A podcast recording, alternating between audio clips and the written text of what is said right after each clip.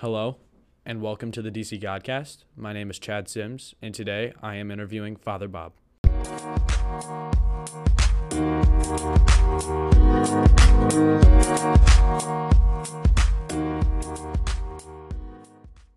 Today, I'm excited to be joined by Father Bob. Father Bob, thanks for being with me. Thank you for having me again.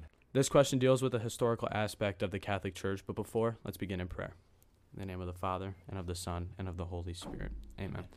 Dear Lord, help us to have empathy for our neighbors and learn to lead with love. Give us hope to continue in our trying times. Amen. Amen. In the name of the Father, Father, the Son, and the Holy Spirit. Amen. Amen. All right, let's jump right in. Is the Catholic Church the church that Jesus established? Yes. Nice question. No.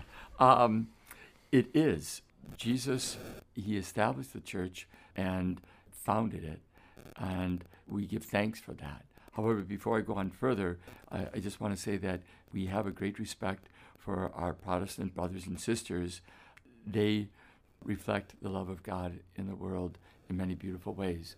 But the bottom line is, yeah, that uh, Jesus established uh, the Catholic Church is the church that Jesus established. He chose Peter to be our first pope, and ever since then, there has been what we call apostolic succession. So the teaching of uh, the bishops, there's been a, a continuity for 2,000 years. It's, it's a great blessing. The Holy Spirit has been in the church guiding us all this time. Now, what's interesting is that, and some people might think, how could the church, Catholic Church, be the church? Because we're all sinners. But you know that that that's part of the reality that uh, we we are part of one holy Catholic Apostolic Church, but you know the church is holy, but we're all we're all all sinners. But we give thanks for the ways in which the Holy Spirit has worked through the church for all this time. Not only the apostles, but we, we look at like church fathers, like Saint Ignatius of Antioch.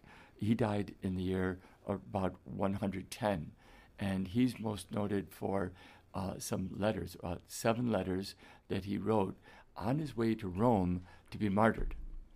And in those letters, he talks about the role of a bishop. He talks about the real presence of Jesus in the Eucharist. So it's not like the church is, you know, in the year 400 kind of came up with these ideas that we've been practicing ever since. It, it's all been there since really the, the beginning and the, the first century. And so we, we give thanks for the ways in which Jesus, who established the church, uh, he continues to bless the church. You know, there's one interesting story. There was one fellow who was a non denominational preacher, and he was watching TV one night and he came across E EWTN a Catholic Mass.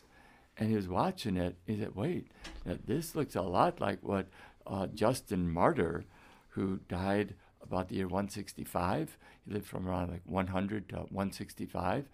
This is kind of what he described as, as the Mass. So that was very compelling for him. And he, he looked further and further into the church and the history and the teaching of the church, the church fathers, and he eventually became Catholic. So, yes, it is the church founded by Jesus. So it sounds like you're pointing out a lot of similarities between this early church in the beginning with St. Peter to the modern Catholic Church that we attend and follow today. Yes. However, things have changed throughout the course. Like at one point, priests could be married. Is this an argument against the Catholic Church being Jesus' church? Well, I would say that the Holy Spirit is always alive and well, and there are certain things that can change and other things that can't. You know, yes, the tradition of having married priests has developed over the years, but there's other things that are just traditions that will not change. Our understanding of the Eucharist, our understanding of who Jesus is. So I would say it's not a contradiction. You know, like some people said, hey, there was a time when you couldn't eat meat on Friday. So, like, you know, anytime during the year. And now we can. What does that mean?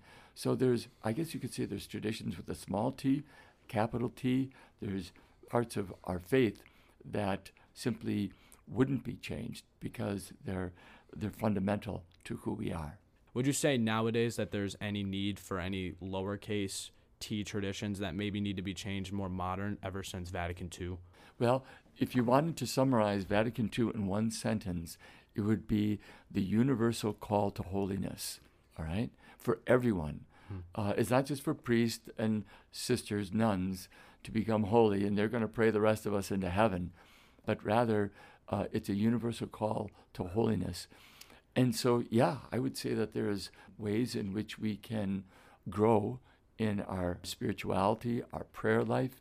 You know, 50 years ago, the Divine Mercy Chaplet wasn't something that was well known. So there's uh, there's small traditions that indeed can help us grow to be more vibrant.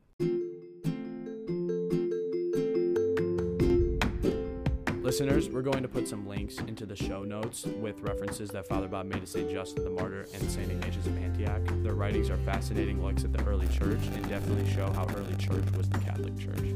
For now, Father Bob, thank you so much for joining me today. Listeners, thanks for tuning in. If you have a question you want us to address on the podcast, send us an email at thedcgodcast at divinechildhighschool.org. For now, I'm Chad Sims signing off the DC Godcast.